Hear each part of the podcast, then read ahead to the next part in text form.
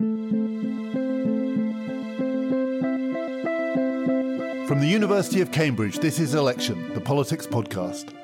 My name is David Runciman, and we'll be coming to you each week here from my office in the Cambridge Politics Department to talk about what really matters in this campaign. And we'll keep going until Britain has a new government, however long that takes. This week we have two guests. First, I'll be talking to the former Conservative Party leader Michael Howard, who served in the final Thatcher cabinet, who fought and lost a general election against Tony Blair in 2005, and as Tory leader promoted the careers of two young politicians, David Cameron and George Osborne. Michael Howard is the link between the Thatcher era and the Cameron era in Conservative politics. I'll be asking him about some of the lessons from his long political career and why this election is so hard to call anybody who tells you that they know what's going to happen at this election is not telling you the truth.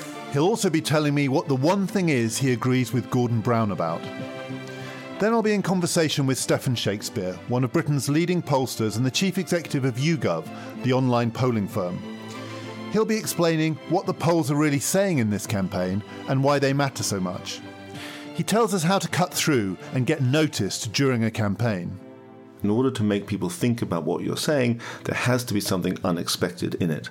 It's the element of surprise. It's why I think someone like Boris Johnson is such an exciting politician, because you have no idea what he's going to say. And he'll be telling us what sorts of surprises there might still be in store. Stay tuned for some fascinating insights.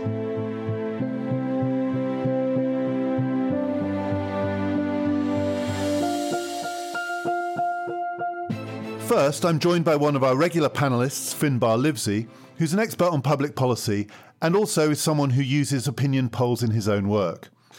Michael Howard was in Cambridge to deliver a lecture about the legacy of Margaret Thatcher. So we thought we'd do some digging of our own. We went out onto the streets of Cambridge to ask voters in this election what they thought Margaret Thatcher's legacy was and whether she still matters. We need another Margaret Thatcher. She put this country back on its feet again. I think she was absolutely marvellous. I'm all for the Tories because I think when Labour's in, they always bring our country down and we get into a lot of debt. So um, definitely. But I also like UKIP with a lot of their opinions. Margaret Thatcher doesn't necessarily represent the Conservative Party to me, but represents the fact that the Conservative Party can be whatever it needs to be or wants to be at the time. I believe Margaret Thatcher is neither a positive nor negative thing. She's like radical feminism in the sense that she was a necessary response at the time. As society, and in that case the economy, transformed, she became less and less needed. Well, I was all for Margaret Thatcher at first. But unfortunately, she, she did great things for the country. But then, in my opinion, she lost her way. She went too far my view of Thatcher is a, a thoroughly negative one. Um, I think that her proclamation that there is no such thing as society is one of the most damaging things that any UK leader has said for the last 40, 50 years, and there is no way I'd consider voting Tory as a consequence of her policies.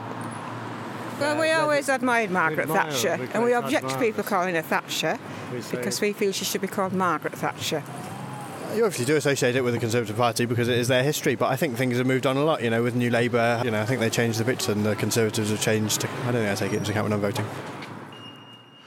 We also commissioned some opinion polling of our own on this question. Thanks to YouGov, we asked a sample of 1,700 voters how they would vote if Margaret Thatcher was still alive and well and leading the Conservative Party. Perhaps not surprisingly, no current Tory voters said they would switch to Labour as a result. A little more surprisingly, 6% of Labour voters said they would switch to the Conservatives. But the really interesting result concerns UKIP. If Mrs Thatcher was still in charge, the UKIP vote share would more than halve from its current levels of around 14% to only 6% half of all UKIP voters would switch their vote to the Tories. So our poll asking how people would vote if Margaret Thatcher was in charge of the Conservative Party actually gives us a result that's almost identical to the real result of the 2010 general election, with the Tories on 35% and Labour on 28%. So, Finbarr, what do you think that this survey really tells us? It looks like this is an election that not even Margaret Thatcher can win. When you look underneath the hood of the numbers, the vote shares point towards a hung parliament again, even with the strongest personality that we've seen in British politics in the last 50 years heading up the Conservative Party.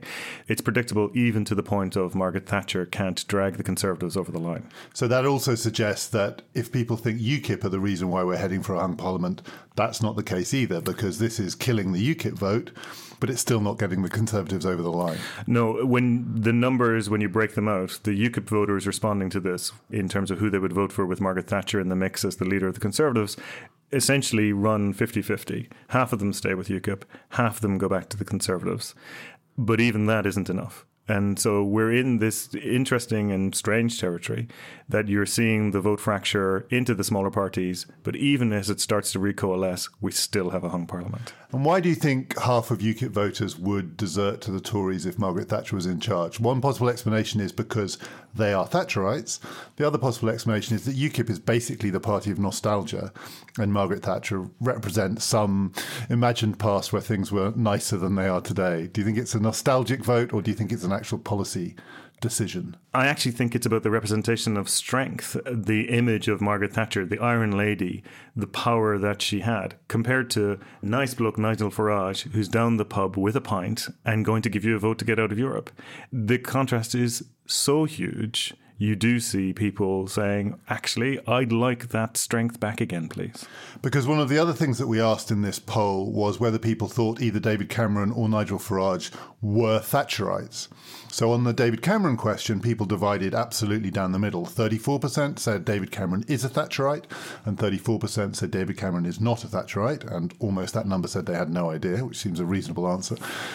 On Nigel Farage, perhaps slightly more surprisingly, more people thought that he wasn't a Thatcherite than that he was a Thatcherite. So 27% say he's he is, and 39% say he isn't. Though he's the politician probably who most invokes her legacy among all of the current party leaders. So is that what you think is going on? That Nigel Farage doesn't seem to people like a Thatcherite just because he doesn't seem like he has the personality for it. It's not about the things that he believes in. You can invoke the imagery, you can invoke the name, but do you actually carry that meaning with you? And Farage doesn't. He doesn't carry the war prime minister, the Falklands War. He doesn't carry the strength in the speech. He doesn't carry the power that she had to hold an audience. And so I think you're seeing all of that come out. It could be nostalgia but it could also reflect the ongoing discussion about who's going into politics. And are we getting the big, strong, focused personalities that we had around the time of Thatcher, whether you liked her or not, or are we getting something different? And it feels like this poll is hinting that we are getting something different. We're getting the ex PR person, we're getting the professional politicians, and we're getting the personality politician. We're not getting something stronger. Could I ask you a broader question about opinion polling? As an academic, what are the kinds of polls that you find most useful when you're studying politics? What's what's the stuff that you're really looking for in polling work? Very specific questions. Um, obviously, you have to be incredibly careful because the wording of questions can unconsciously put a bias in place. One of the most recent polls that we did was looking at how people actually want to interact with their MP. Surprisingly, there's been relatively little work done on this so far. And it's interesting because people's reactions surprise you. All of the time when we put polls out, we actually don't know what the answer is going to be. So, what's the surprise there when you ask people about how they want to interact with their MPs? The surprise there is that um, we have a huge push towards online democracy, digital democracy, much of which is to be applauded for opening up Parliament and trying to engage people more directly in the discussions around policy. However, when people are asked, would they use Twitter, would they use Facebook, or would they respond to a consultation, the responses for actually using the social media tools is very weak. All of the questions have to be specified into an issue that's actually important to the person because people don't engage in politics 100% 24 7. They engage when they feel that they need to engage on the issues that are important to them. And that's why some of this polling is really useful because it points in that direction. So they don't want to interact with individual politicians, they want to interact with anyone who can help them engage with the things that they think matter. They're more engaged with the issues that are going to directly affect them rather than the personalities that are in the seat. Could I just ask you now about something that has happened recently that connects up David Cameron, Margaret Thatcher, and the question of whether he is or isn't her heir, because he's done something this week that is trying to signal that he's different from Margaret Thatcher which is he announced a couple of days ago, maybe off the cuff, maybe pre prepared, that he was not going to go on and on and on, which was her famous line. He would stand for another full term as leader of the Conservative Party. He would not go for a third term. This has been interpreted by a lot of people as a monumental gaffe. He's created a whole new set of anxieties within the Conservative Party. He sent all sorts of signals to the voters. Some people have said it's arrogant, other people have said it's weak. Who knows? Do you think it was a mistake? I do think it was a mistake. I do think it was partly prepared, but I also think that he responded to an opportunity that he was presented with by the interview. He didn't proffer this up. He didn't say, I have a statement, I'm not going for a third term. He was asked a question and he answered. Naive he, fool that he is. did it feel overprepared? Yes, because the shredded wheat imagery seemed a bit too quick. It seemed a bit too neat. But was he being honest? He probably was being honest. But at that moment in time, given that you're having an interview in yet another kitchen, that may not have been the best thing to do. So, what struck me about it was it was a perfectly reasonable thing, I think, for him to say. And actually, I'm sure most people would respond positively to the thought that a prime minister would see 10 years as roughly the limit. The two things that don't make sense in that answer are first, the British system does not allow prime ministers to serve two full terms. You can't do it. It's not the American presidential system. You have to step down early enough to allow your successor a chance to run for re election. What you can't have is the American thing of a sitting president and an ongoing leadership contest to find out who will replace him or her. So the British system does not allow for two full terms. And I think the, the problem that he's created here is that if you are going to stand down before you fight your third election, you have to stand down considerably in advance. So the speculation will start not just halfway through the next parliament, but early in the next parliament. When is he going to allow his successor time to take over? And the other thing that seemed to me to be very, very strange was to name three possible successors. Not only because this is five years off, but no prime minister should ever be talking about the three people that he thinks are the talents well placed to succeed him. That seemed to me to be crazy there was a number of things that came together. He seemed to give away control by saying, Here is my end date. It may be reasonable, and I think, as you say, 10 years may be exactly the limit that you should put on it, but it gave away power in one sense. Naming the people was a control maneuver.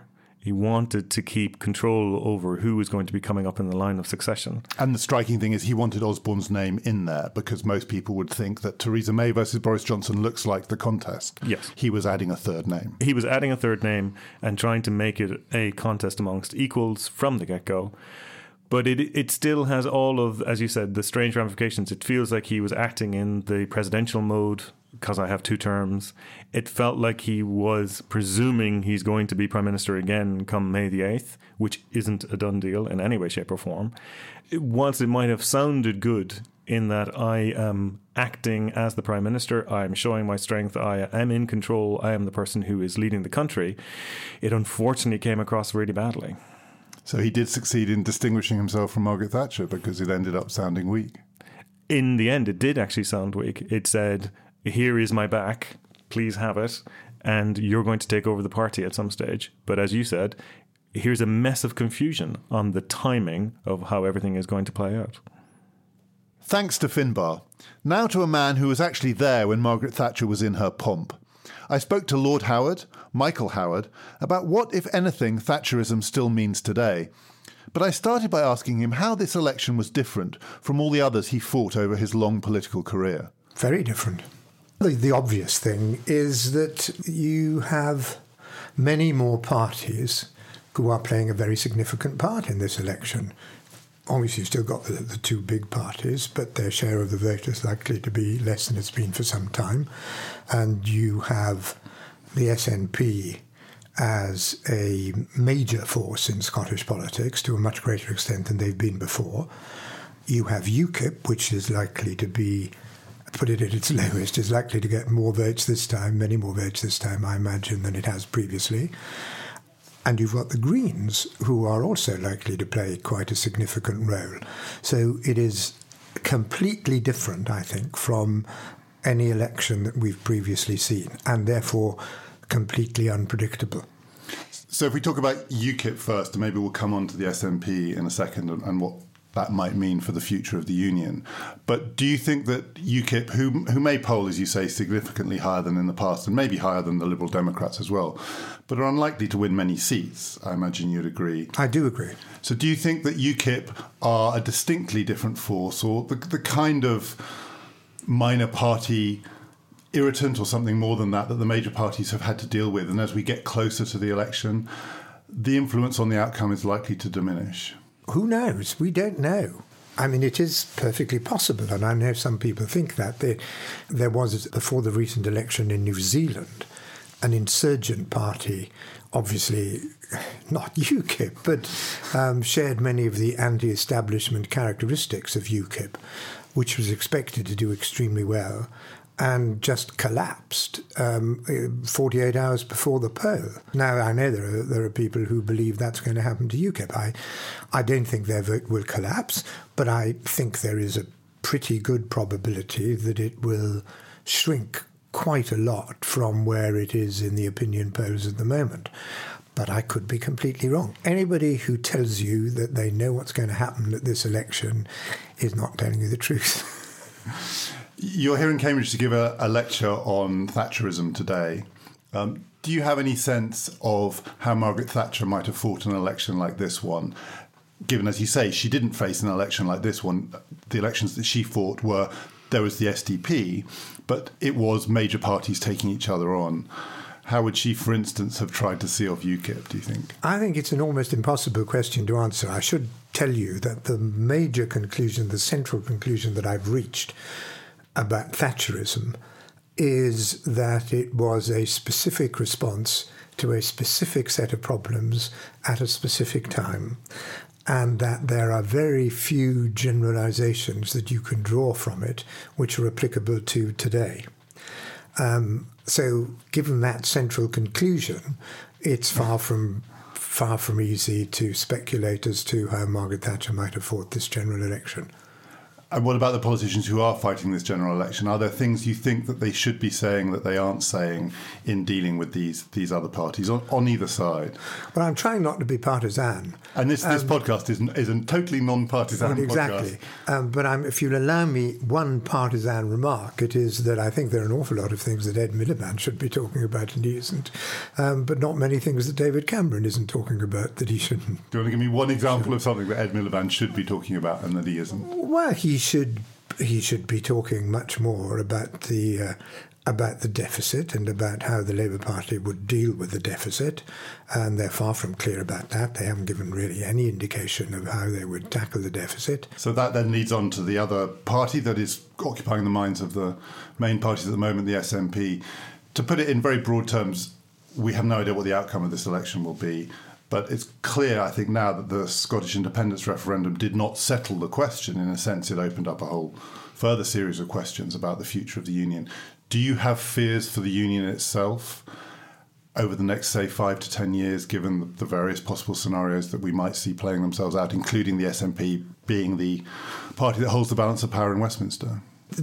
Short answer to your question is yes. But I wouldn't want to exaggerate those those fears. I, I, think it would be foolish to say that the union is absolutely safe for the next five or ten years because of the unpredictability of politics and because nobody quite knows how things would play out with a large block of SNP members at Westminster.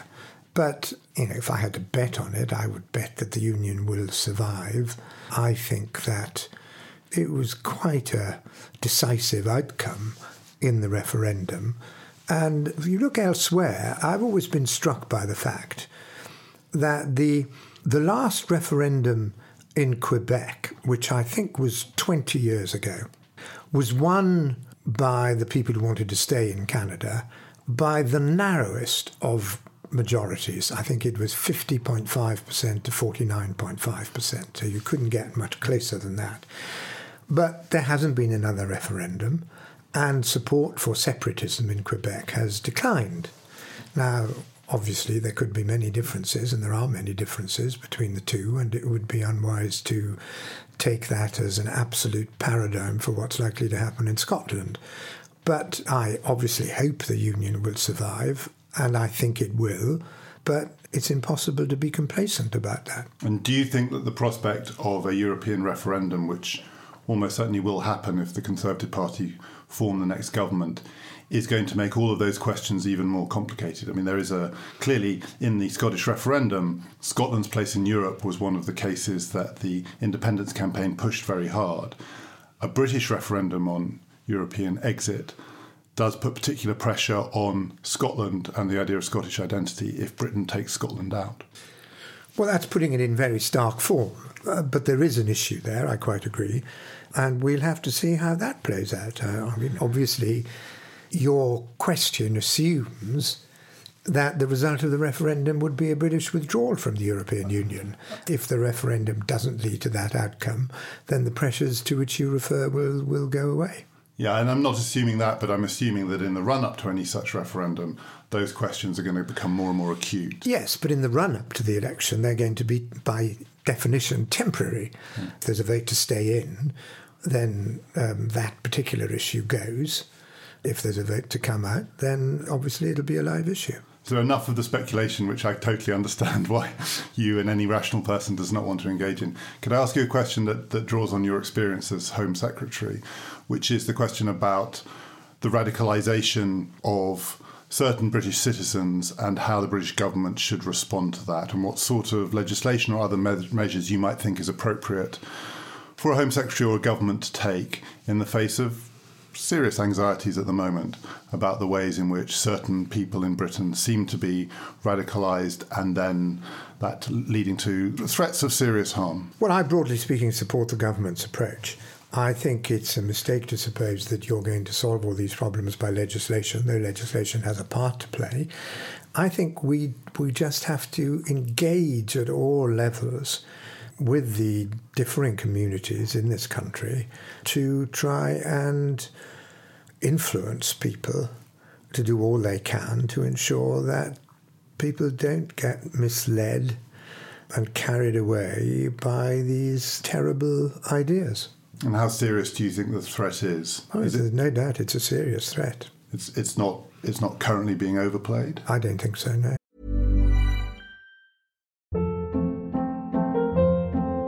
Hold up. What was that? Boring. No flavor. That was as bad as those leftovers you ate all week. Keke Palmer here, and it's time to say hello to something fresh and guilt-free. Hello Fresh. Jazz up dinner with pecan-crusted chicken or garlic butter shrimp scampi. Now that's music to my mouth. Hello Fresh. Let's get this dinner party started. Discover all the delicious possibilities at hellofresh.com.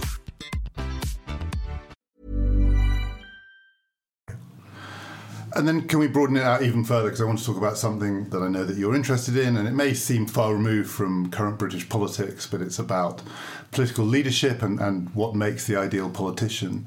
Uh, your Desert Island book was a book that many of our listeners may not know about, though some of them will. A biography of the American President Lyndon Johnson, an epic biography that runs currently over four volumes, and those of us who admire it are waiting eagerly for the fifth the story of Lyndon Johnson's life and how he rose to power and how he used power. Can you just tell us a little bit about why you admired the book so much, or indeed the man, Lyndon Johnson? Well, about the only thing I agree with Gordon Brown about is the fact that this is the greatest political biography ever written. And the detail which Caro goes into is absolutely mind boggling and it is just a brilliant book. I've often described it as political biography written as Western thriller. I found it absolutely impossible to put down. Now, partly that's a result of Caro's great skill and great attention to effort, to detail, and, and, and great effort. Um, the the introduction, the dedication, actually, to the fourth volume is to his publisher, which reads 40 years, four books, thank you.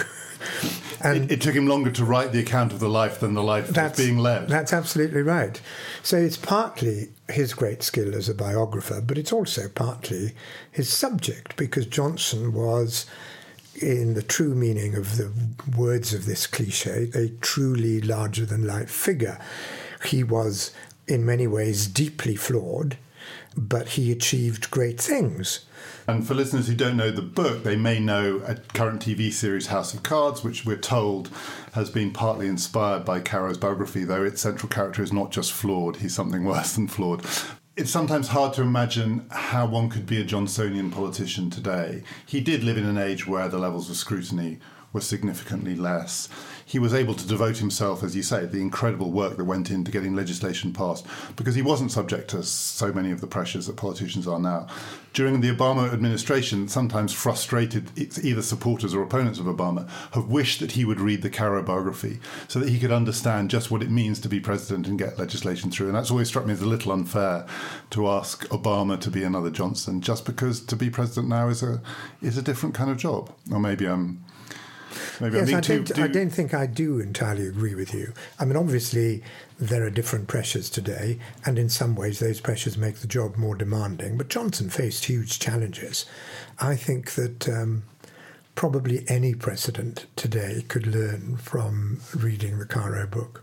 I'm not suggesting that we want another Johnson, but I do think that we would it would be good for the world to have a president who uh, was able to deliver many of the things that Johnson delivered. Now, of course, some people would say yes, and and Vietnam, and and that's uh, the fifth volume yeah, of the book that, that we're waiting that, for. That's a that's a fair comment. He was, you know, as I say, he was a deeply flawed figure, but in terms of getting legislation through and getting things done, and you know, we wouldn't have the Civil Rights Act that we have today in the United States without Lyndon Johnson. I'm absolutely convinced of that.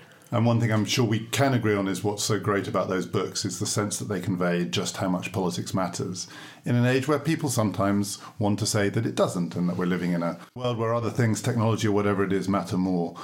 But politics is still at the heart of, of social change. Of course. I mean, you know, that's, uh, that's always going to be the case. And that's why, among other things, elections matter too. They do.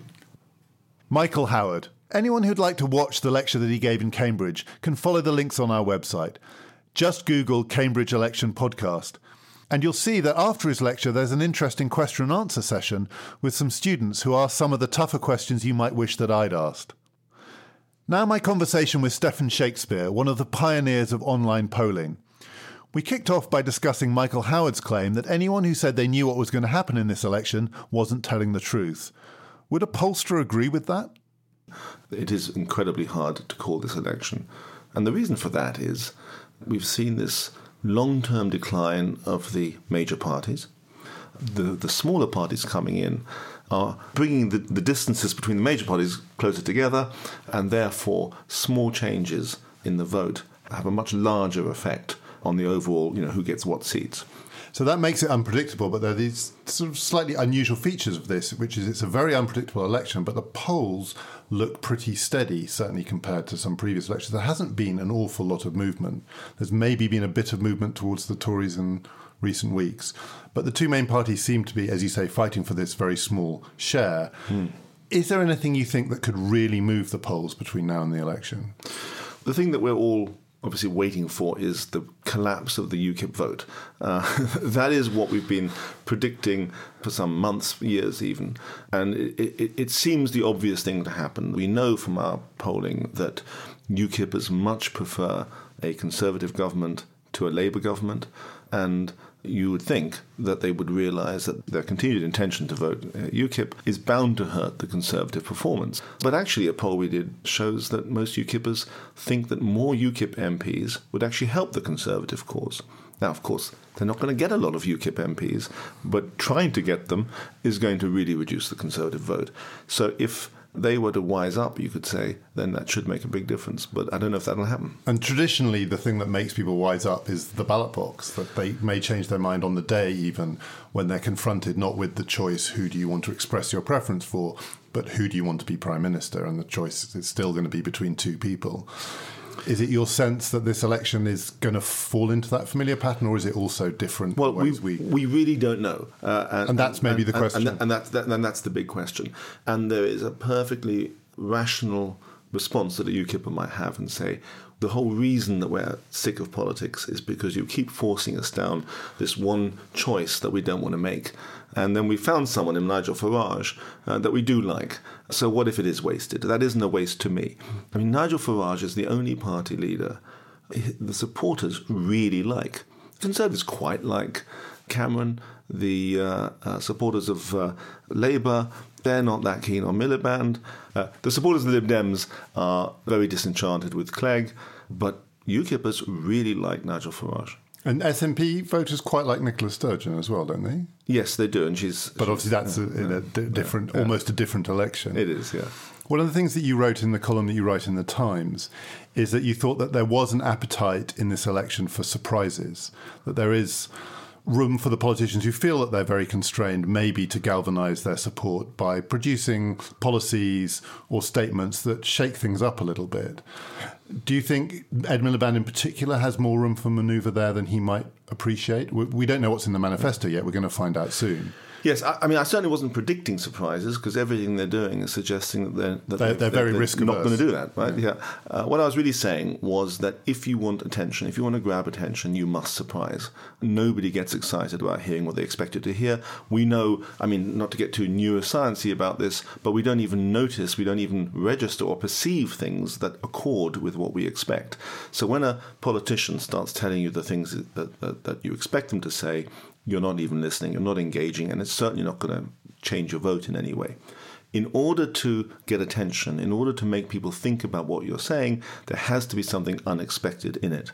It's the element of surprise. It's why I think someone like Boris Johnson is such an exciting politician because you have no idea what he's going to say. He sometimes has no idea. You can see him making it up at the moment. If you watch him, he's looking around the room almost for, for, for inspiration for something, and he comes up with something quite crazy sometimes.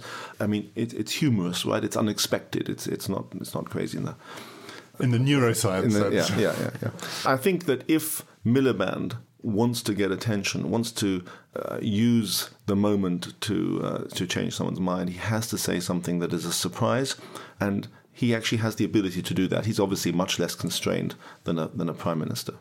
And what are some of the things that you think the polling suggests he could say that would resonate with people, particularly maybe with wavering Labour supporters? There's this sort of contradictory appetite, I think. Uh, people do seem to want a more left wing appeal. We, have been through a banking crisis. There's a big hangover from that. People think that the establishment is against them.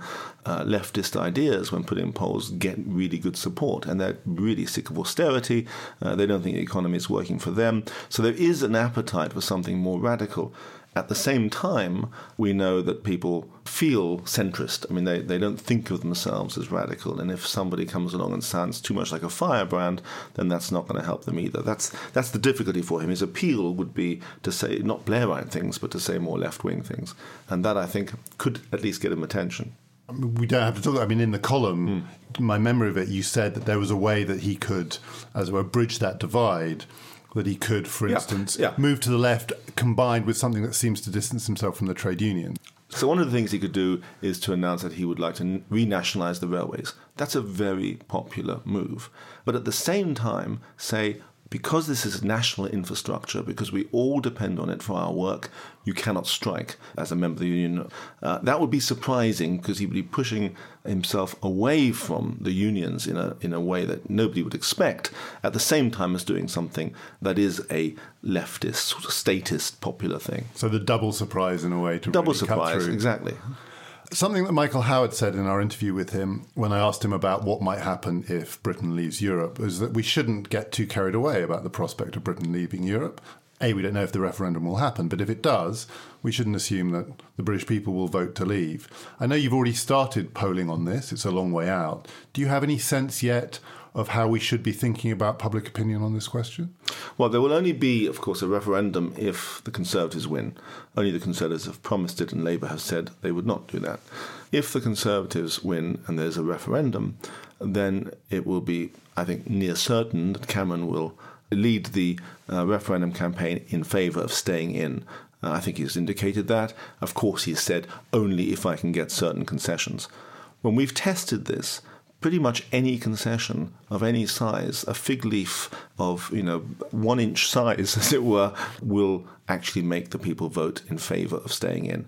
That is to say, what people really want is to stay in but get some uh, acceptance from the EU that it's gone wrong and that we need to listen to Britain and that we will make some change. I think it's the arrogance or the perceived arrogance of the EU that is really makes people angry about it. We don't see much appetite for actually leaving. And do you think there are lessons from the Scottish referendum campaign for a future campaign? Not least what seems to happen in almost all referendums on big constitutional questions, which is that the status quo is where people move back to as we get closer and closer to the vote, which would suggest in a way that this is a campaign where the supporters of Britain's relationship with the EU do have an advantage here. That they are the status quo and change would come with all sorts of risks. And it was the risks of change in Scotland that, in the end, seemed to settle the question. That's right. I mean, normally in politics, when we see movements uh, in a campaign, we think that's that's not real. We think that's probably bad polling.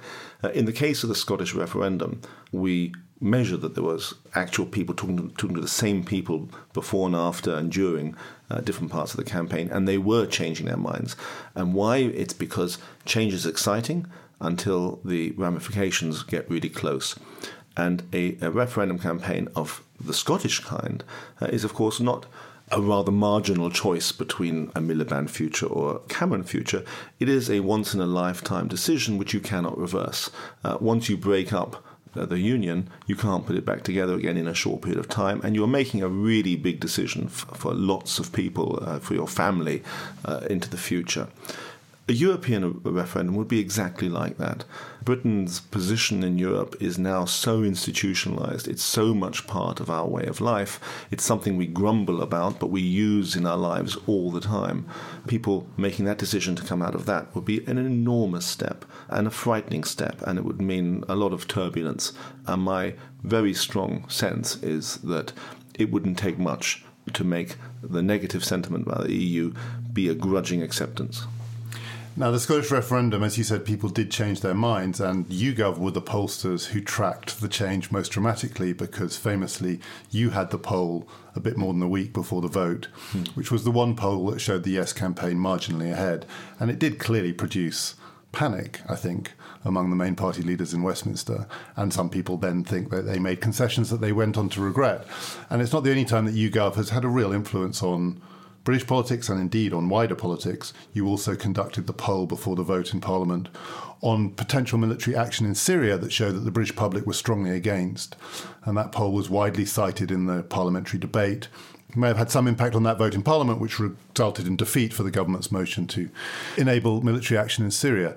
As a pollster, do you feel pleased, uncomfortable when you see your polls really impacting on the way that politicians behave?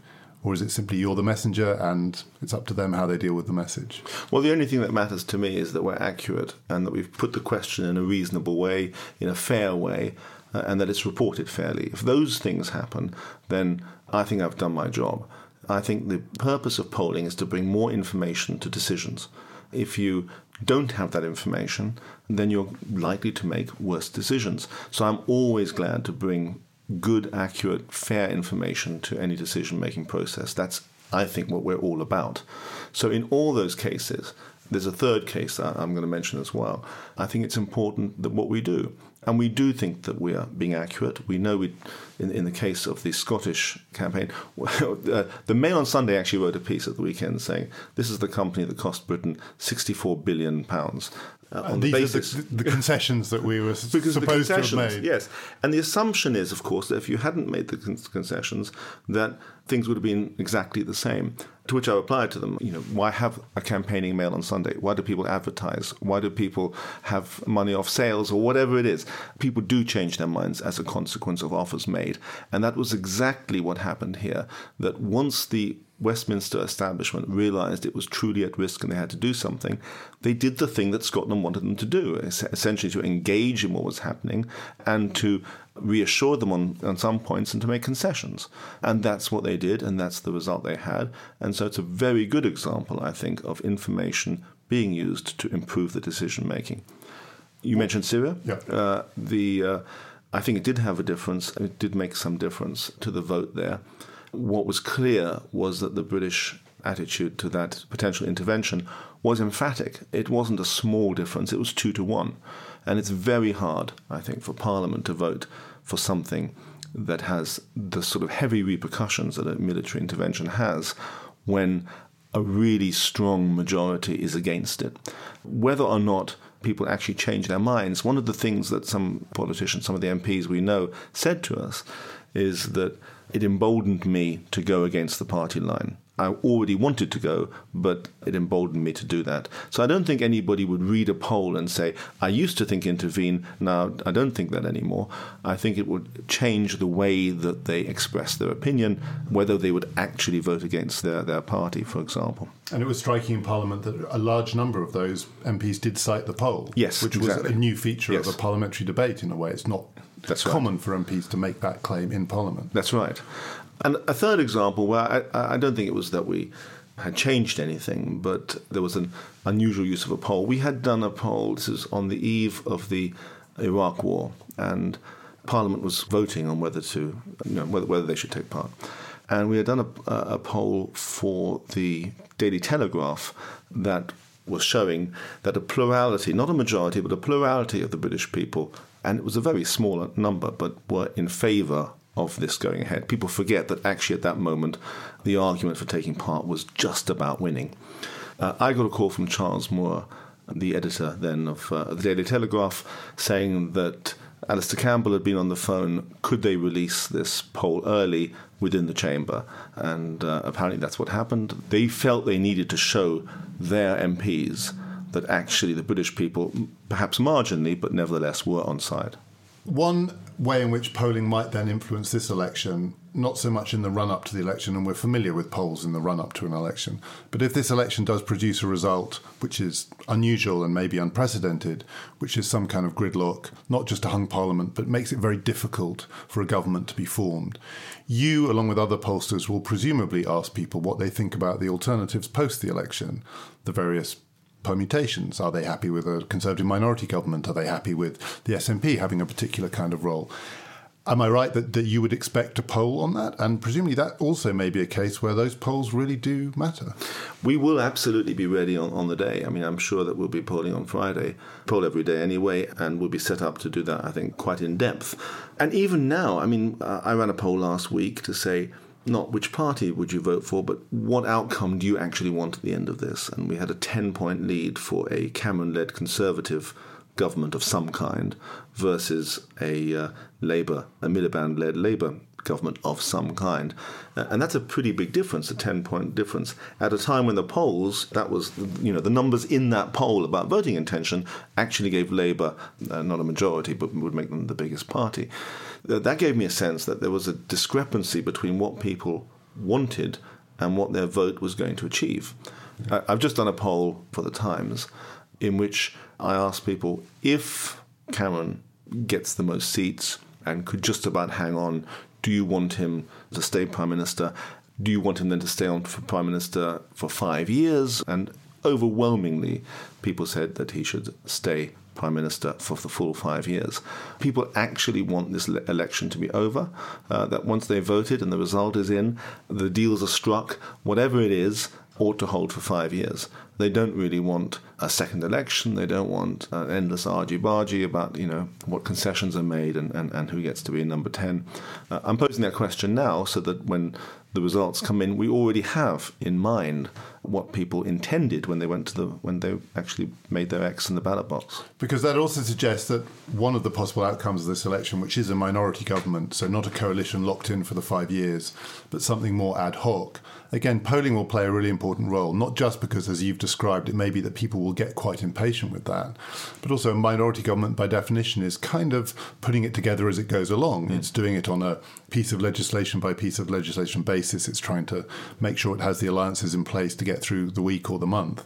And polling will impact on that too, because people presumably will then be polled by you about how the government is doing this week or this month, and the government is only living by the week or by the month. So polling could become more important in that scenario. I think it could be, and uh, I think it will be in any case. In all aspects of life, public opinion is becoming more powerful. And that is really why I think there's a greater onus on us to show that we are accurate in the first place. But being accurate with a badly worded question or with a question that's asked of people who don't actually know any background is sort of meaningless. So I think it's also incumbent on us to, to ask ourselves what is it that we're asking? Why are we asking those questions? How in depth do we want to go? When I started YouGov, um, I was waiting in the wings of for some television studio about to talk, and Tony Benn came up to me and thrust in my hands an old leaflet he had written about the need for a national institution of uh, public opinion because he thought, and this was back in the 70s, I guess, uh, he thought that public opinion was so important that it needed to be to be nationalized, as he might, but but that it needed to be institutionalized by scientists so that it could play the proper role in public affairs that it should have in, in our policy making and so forth. And I think he had a really important point that if we have poor quality polling, perhaps inaccurate, but even more importantly, not actually explaining issues properly, not actually asking the right questions at the right time, then it undermines what is in fact a vitally important role. One thing Ed Miliband could do to really surprise everyone would be to nationalise the, the polling firms. I don't You're not advocating that. One last question about polling. Obviously, the famous disaster for opinion pollsters in this country was 1992. Looked like a very, very close election. Quite similar to this one, though, of course, it was between the two main parties. The other parties didn't really get a look in. And then the Tories pulled ahead dramatically on the day. So not only were the polls wrong, even the exit polls were wrong. Mm. And polling was meant to have left that behind, but we've just seen a repeat of that in Israel this week. Something similar, another disaster there. I mean, it's presumably you weren't polling in Israel, not. but another disaster for the pollsters, which shows, if nothing else, that these things can still throw up significant surprises, even with the ways in which polling as a science has advanced in the last 20 years. Do you have any fears or expectations that this could happen again this time, or are you much, much more confident that 1992 is impossible? No, it's always terrifying. And it's terrifying because things change. And whatever sampling frame, whatever techniques you use that were perfected from the last experience, they may not be quite right for this experience. We had a very difficult time over the referendum we've now all forgotten, the, the previous one about AV. We were polling on something that nobody understood. And to say, do you support or oppose AV, even with a half sentence explanation, got us nowhere. And for our listeners who've forgotten what AV is, it's the alternative voting system. It was a vote to change first past the post to something which was closer to proportional. That's right. That's right. And, even then, I struggled to Yeah, explain it. yeah. And I do this for a living. And, and and it was very complicated, and to put it in a polling question was very difficult. And if you start lecturing people on the background, that changes them as well. So there are things that are just hard to predict because of the circumstances. So the science has definitely improved. Uh, we use much much more data in modelling our results than was ever possible in the past, and that makes it more reliable. But there are lots of other dynamics, so it's going to be really hard to ever be sure that you're going to get it right. So this is an exciting election for you too, and an unpredictable election. It's a it's an anxious night for pollsters. It is, yeah. as well as politicians. Yeah, yeah. That's all we have time for this week. Thanks to our guests Michael Howard, Stephan Shakespeare, my regular panellist Finbarr Livesey, and our production team of Hannah Critchlow and Francis Durnley. Join us again next week when I'll be talking to the historian Robert Tombs, who's just written an epic new history of England. He'll be explaining what makes English politics different, not only different from the rest of Europe, but also increasingly different from the rest of the United Kingdom. How will English identity be a crucial factor in this election? Join us next week to hear more. My name is David Runciman, and this has been the Election Podcast.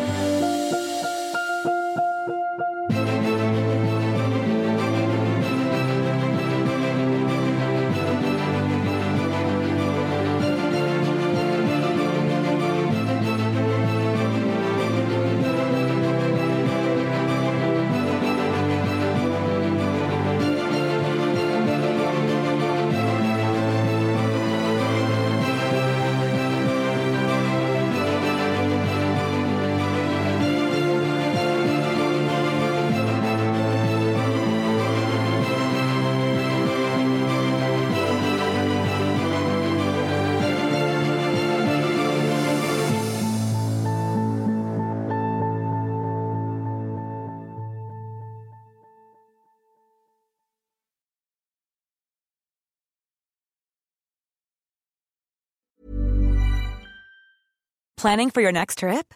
Elevate your travel style with Quince. Quince has all the jet setting essentials you'll want for your next getaway, like European linen, premium luggage options, buttery soft Italian leather bags, and so much more. and is all priced at 50 to 80% less than similar brands.